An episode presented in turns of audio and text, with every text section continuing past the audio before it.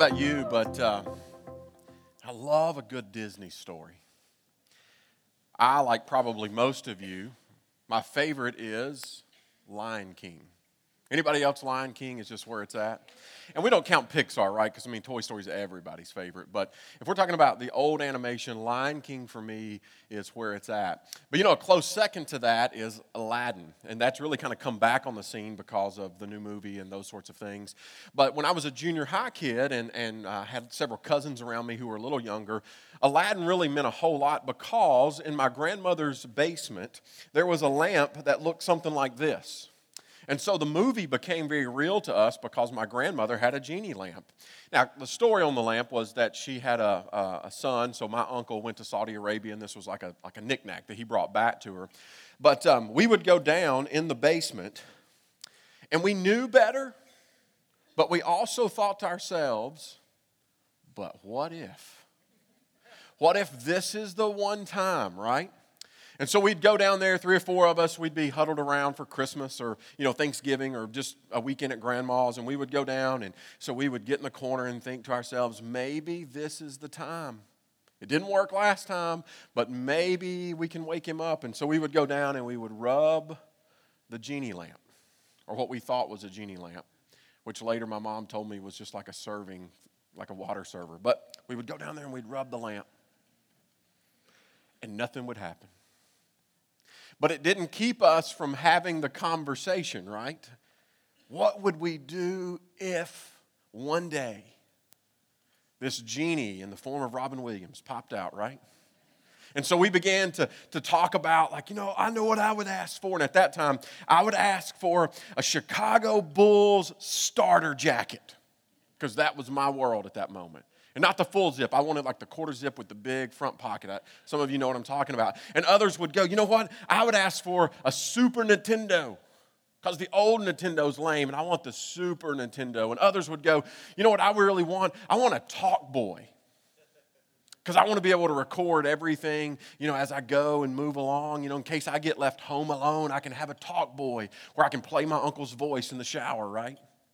Others would go, you know what I would want? I would want to be able to fly. And I'm like, yeah, that would be cool.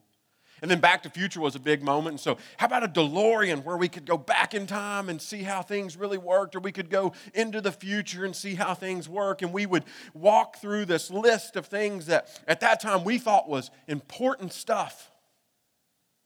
We thought if we could just get this genie to come out and grant us these wishes, we would wish for, you know, the big stuff, the stuff that matters. You know, the stuff that we only dreamed up, but if we had it, our life would not only be perfect, it would be complete. Or as complete as a 12 year old's life can be. And so every time we got together, we'd go down and rub the genie lamp.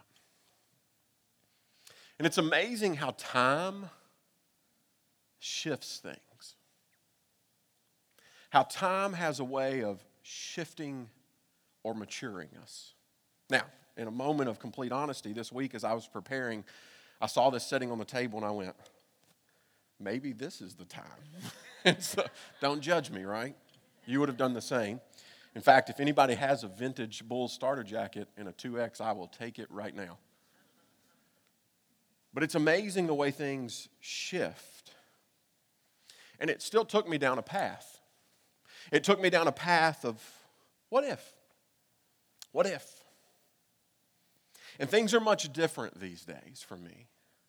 What I dream of, and, and what I wish for, and what I want, what I desire has shifted.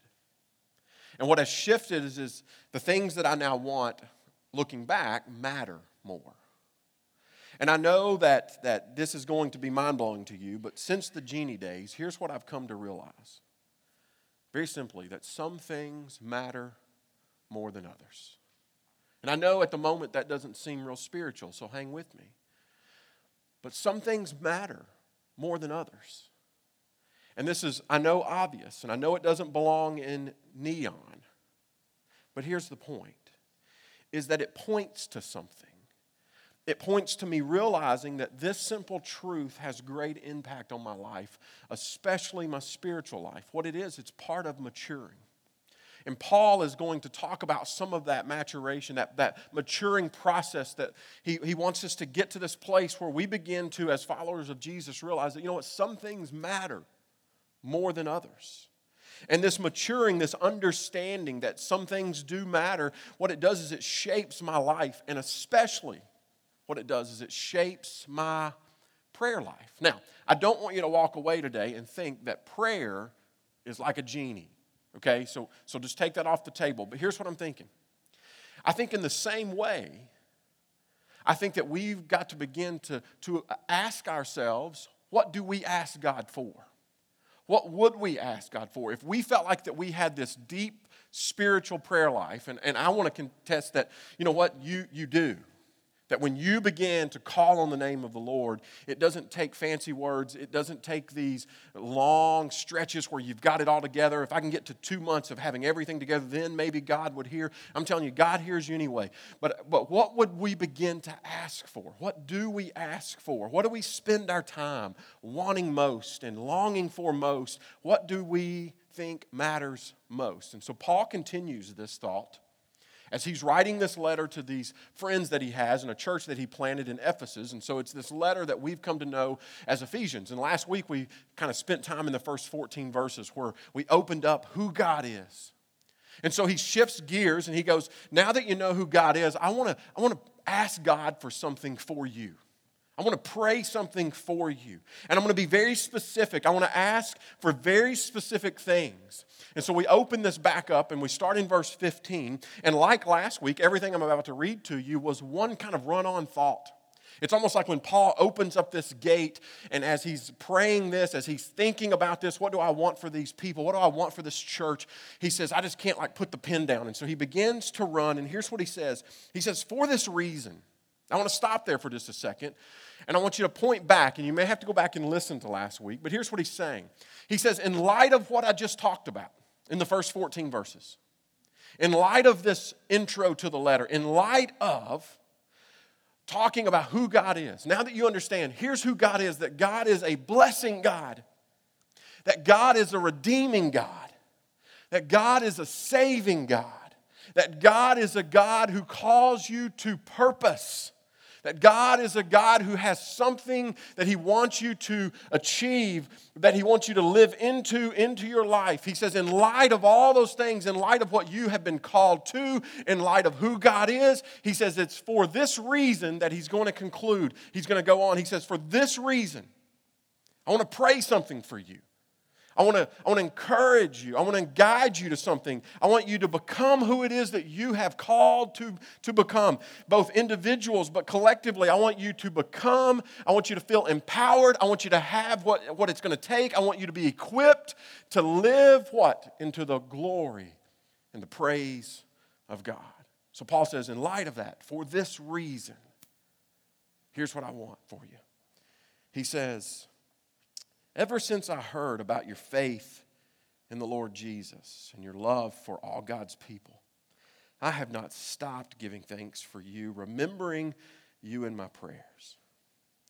I keep asking that God of our Lord Jesus Christ, the glorious Father, may give you the spirit of wisdom and revelation so that you may know him better.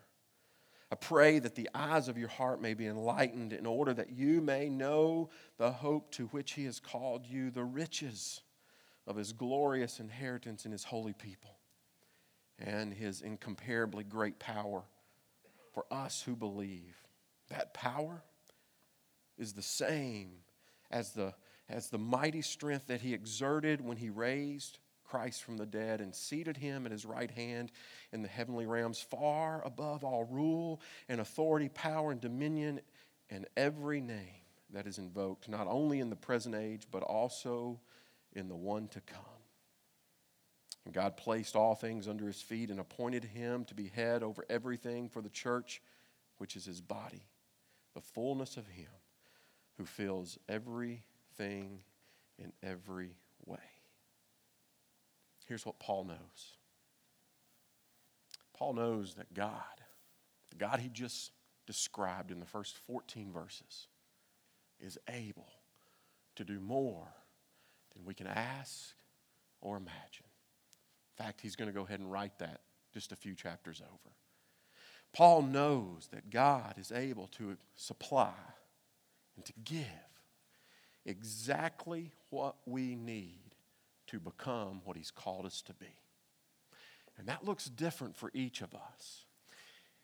Paul knows that God can supply exactly what you need and what you need and what you need and what you need. And all of those things can be different things. But God says, uh, Paul says, I know that God is a God who can supply those things. So I'm going to ask for those things. I'm going to petition God for those things if we're going to reach our full potential, if we're going to live into this life to its fullest, if we're going to experience the goodness and the fullness of God, if we're going to live a, a part of God's story, we said last week that it's God's story, we're just living into it. We are being authored into that story, that we're going to need some help. Paul says, listen, you're not going to be able to do this alone. It's a tall task, but it's not an impossible task because I know the God who gives. I know the God who is a blessing God, and there are things that matter most.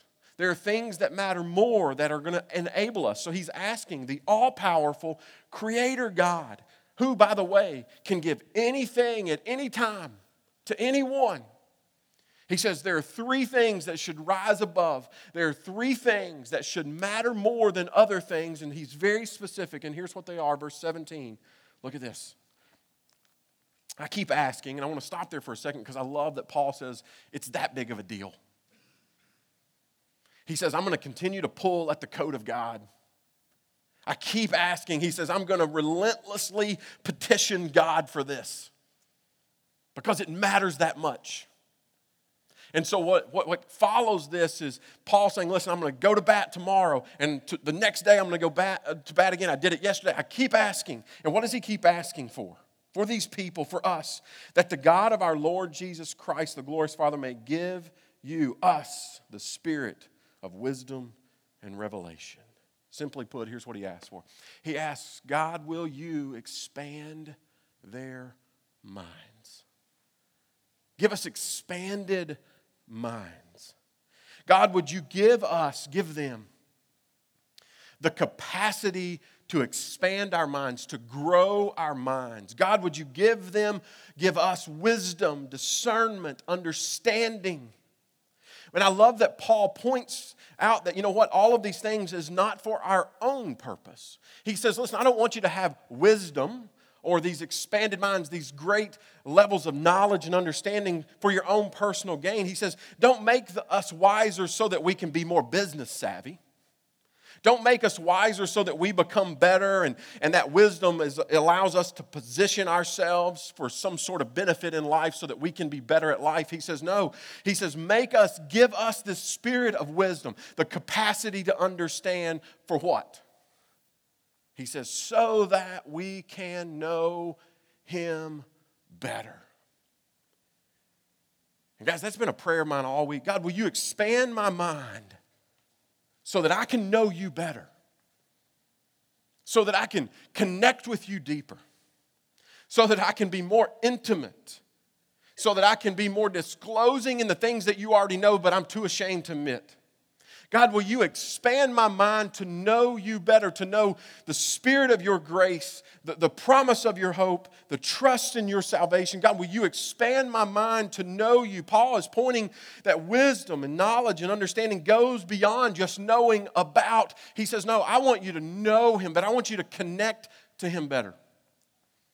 I go back to when Lori and I was first dating. I had asked her out on our initial date, and it was fancy. We went to McAlister's, and it was awesome. I remember sitting at that table nervous. And I was trying to figure out in that moment is there something that connects? Is there something that'll lead us to, you know, date two? And so as a result of that, this is how the date went. I didn't ask her about facts about her life. It would have been weird if I had gone, Jason, good to meet you. Now, what is your address? Oh, you live with your parents. Do you know what their mortgage is? They on a fixed rate? Those are really nice shoes. What size shoe do you wear? Is that your natural hair color? What do you struggle with? Why are you still single? Now, guys, those are all things that at some point I need to know some of those things. Bought Lori a pair of boots a couple of Christmases ago. They're fantastic boots, by the way. But I needed to know in that moment her shoe size. I needed to know that fact. But when I'm back here trying to get to know her better, I needed to know at some point what the address of her parents' house was because I was invited to dinner. I needed to know so that I can do life with Lori and we can minister to one another. I needed to know what her struggles were. I don't need to know if that's her real hair color. But there are moments that I need to know facts, but then there are moments that I need to connect deeper. And here's what Paul says You've got to move, and I pray that you have this spirit, this capacity to move beyond just knowing about God to knowing Him better, to connecting better. I pray that you not just have knowledge, some theological understanding, but I pray that you have a capacity to understand what I just spent time telling you about in the intro. Paul says, and that is this that you get to know the God who is a blessing, giving God better, deeper. So he says, God, give us a spirit to know you more and more and better and better. And in order to do that, give me an expanded mind. And then he moves to the second. He says, not only give us an expanded mind, but he says, I pray that the eyes of your heart may be enlightened or opened in order that you may know the hope to which he has called you, the riches of his glorious inheritance in his holy people. The second thing that he asks for, he says, God, will you give them opened hearts? Will you blow their mind? Will you expand their mind? But will you also give them open hearts? Will you allow the eyes of their hearts to be opened in such a way that they are enlightened? Why? In order to see your hope. The hope to which you've called us, the, the hope that is this glorious rich, this hope that is a promise of an inheritance. Guys, it's the same hope, and I don't want to rehash the series. It's the same hope we talked about for an entire month of December. It's that hope that is surrounded and represented in the birth and the coming of Jesus. It's the hope that allows us to have holy expectation. Meaning that I get to go to God and say, God, I know you are a God that always delivers. So it's not like rubbing the genie lamp. I know there's, there is something that is always going to happen because God is a delivering God. And in that I can hope. In that, I can take comfort. In that, I can take peace. That He delivers when things go bad. I can hope. I can expect it. And Paul says, listen, there is a hope of an inheritance. That, that's not just some far off dream of heaven, but no, you inherit things now, that you get to live into things now. And He says, God, will you open their eyes that they can see the hope, that they can begin to live in holy expectation, they can begin to live in holy confidence in, in light of who you are. And so it's more than just head knowledge. He says, now let's move it into a heart place that not only does your mind begin to be expanded, but your heart begins to be expanded and opened. And I love that Paul kind of takes that and he shifts us to one final thing that kind of again ties these two sections, verses 1 through 14 and the latter together. He says, Let me, let me give you one more thing. He says, I want you to know God more. I want you to know God deeper. I want you to know God better. I want you to have your hearts open so that you can be confident and know that there is a hope that is a promise, a promise of an inheritance, a promise of something now that delivers, that is holy expectation. And he says, verse 19, he says, and I also want to pray this. I want to pray that what? His incomparably great power for us who believe Oh, and that power is the same as the mighty strength he exerted when he raised Christ from the dead. Paul says, I want to ask for one more thing that really, really, really matters.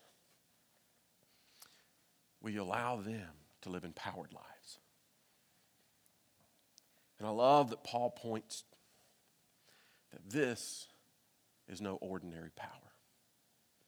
It's an extraordinary power. It's a power that you can't obtain any other way. And I love that he ties this up because here's what he says you can't get it from head knowledge. even though I want your mind to be expanded. You can't even get it from opening up your heart. It's something that God has to give.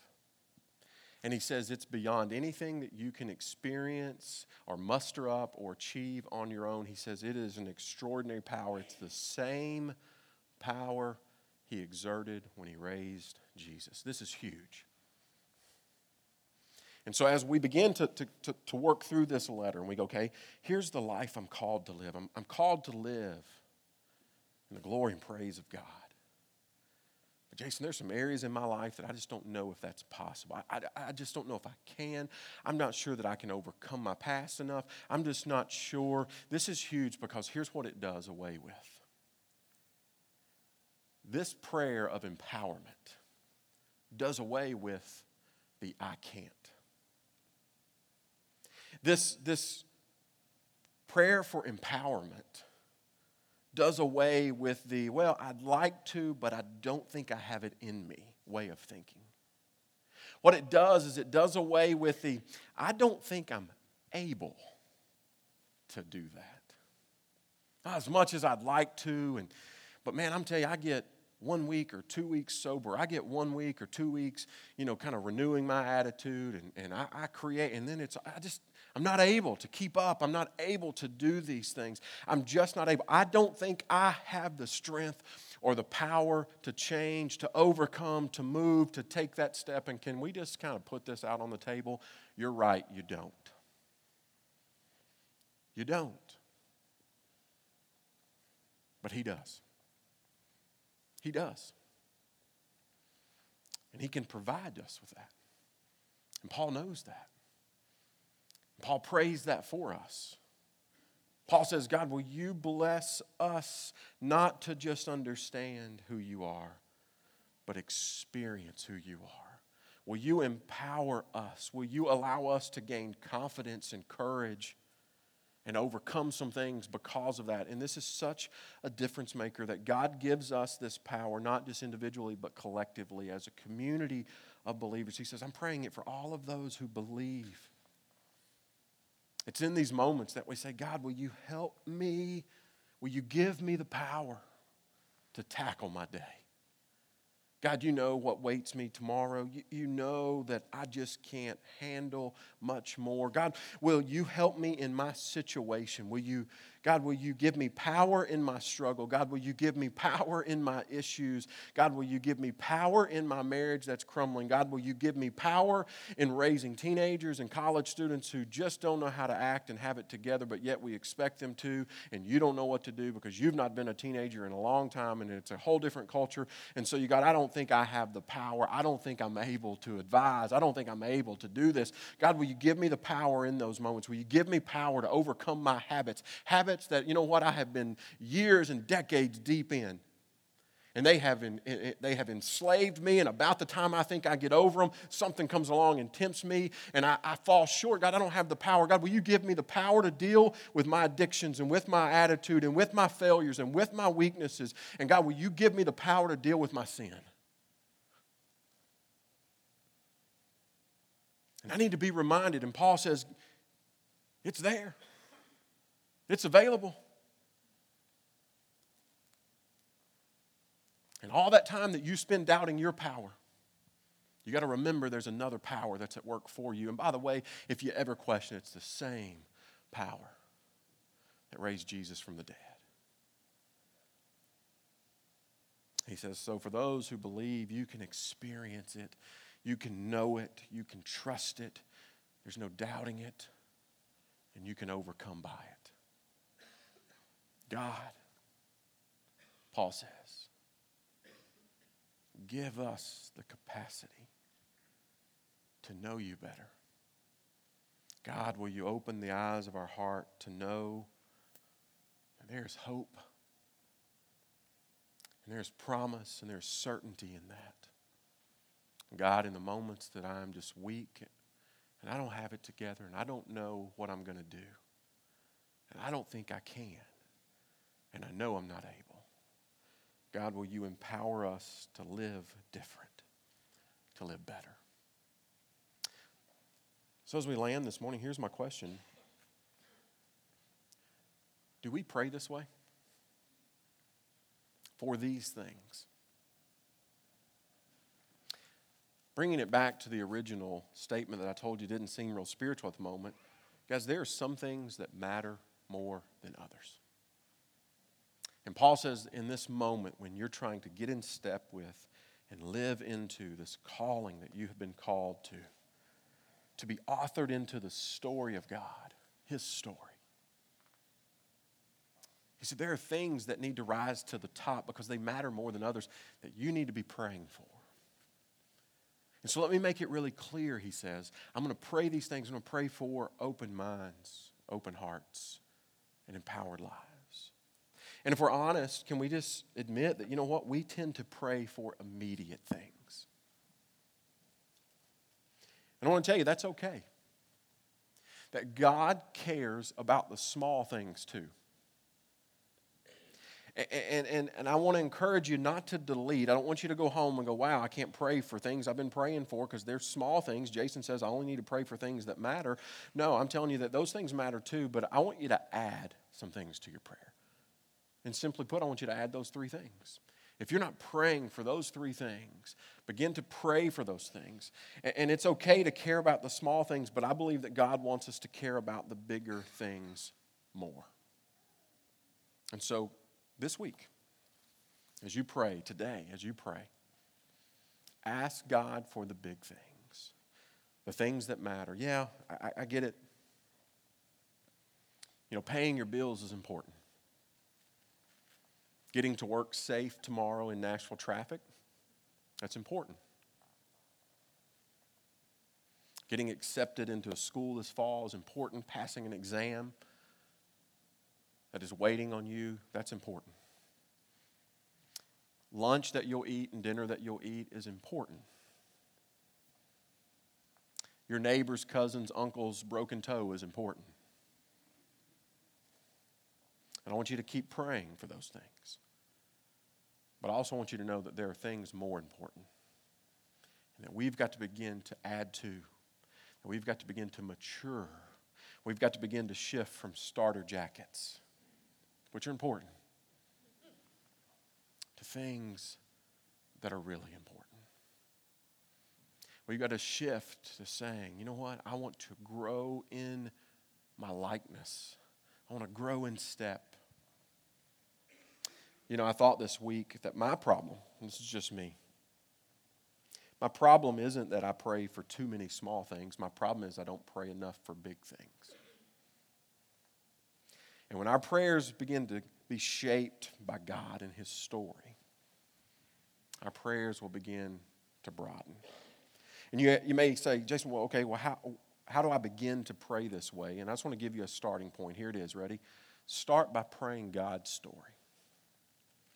Begin your prayers by saying, God, here's what you've done. Here's what I've seen you do. Here's what, how you have delivered. Here's what you have meant to me. Here's what you have been faithful to. That God, in spite of my failures and doubts, you always seem to be there. Pray His story. Guys, this is all throughout Scripture. People begin to pray God's story. There's no place. Let me give you something you can read Psalm 106 and 107 this week.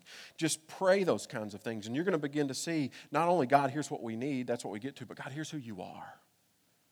And because I can take confidence in who you are, your story, I know that you're not finished with the story. So, by the way, here's some things I need. And, and we may say, well, God, or Jason, why, why does God need to hear his own story? And God knows he's been faithful. God knows these things. And maybe it's not for his benefit, maybe it's for ours. And so I want to get you started there. That maybe telling him who he is will be a reminder of who he is to you. And that I can take confidence in that and that I know that He will deliver because He's done it in the past. So, you know what I'm going to do? I'm going to ask Him for what really matters. So, pray this way for these things. But there's one other detail in this that I don't want us to lose. Paul's not praying this for himself, Paul's praying it for others. So, my question is, is do we pray this way for these things for other people? This year, I want us as individuals at a church, I want us to begin to really, really pray for things that matter for others. I'm going to be real specific. I want us to begin to pray for those things for people who do not yet know Jesus, who do not understand who God is, that He's a blessing and a redeeming God, that do not understand their purpose. Oh, they may think they haven't figured out career wise and relationship wise, but there's still something that nags because something missing and they're not living into their purpose. I want to begin to pray for those things. So let me tell you, next week, do not miss next week. Be here next week. We're going to we're to be involved in something that's called Awaken. And it's a citywide thing. And, and, and next week, when you come in, there's going to be something on your seat. And it's a call, it's an invitation for you to begin to pray these things in those ways for not just yourself, but for someone else. And so I want you to be here for that because we're going to begin to pray God, do what you do, be who you are, and help us to become who you are. So, God, will you give me an expanded mind? God, will you open my heart? And God, will you allow me to be empowered so that I can become able, so that you, through me, can enable me to do some things much differently. If you will stand with me, we're going to move into a time of communion. And here's what I want you to ask What's your next step? What do you need to ask for, not just in the moment, but what do you need to ask for in the future? For some of you, you probably need to begin with this conversation of salvation. You know, we've talked about for two weeks now this redeeming, this saving, this rescuing God, and maybe you're at a place where you go, you know what, I need to know more about this. I don't, I don't even know how to ask it, other than I know that I don't think that I am. I'm not sure that I can be forgiven. And maybe for you, you need to be told that God is a forgiving God. So let's have a discussion. Let's, have, let's grab coffee and let's talk about what it means to surrender your life to Jesus and how He loves you and has gone out of His way to pursue you and redeem you. Maybe for you, that's your next step. For you, maybe your next step is, you know what, I just need some answers. I do, I need wisdom and understanding. There's no question too big. There's not a bad question. There are questions I won't know the answer to, but we'll find it out. We'll dig. We'll grow. We'll ask God for expanded minds. Because I think that knowledge is important to knowing Him better. And so let's experience that. Let's journey that together. Maybe for you, it's God, will you just open the eyes of my heart? I live in a hopeless world. I'm negative. I just don't think there's any answers. I think that, you know what? We are doomed. We are headed for hell in a handbasket. Maybe you need to ask God today, and your next step is God, will you remind me of your hope? Will you assure me that everything's going to be okay? So open the eyes. Maybe for you, your next step is needing that power. Before I can go any farther, I've got to recreate some habits. I've got to have a breakthrough. I got to I got to have help fighting.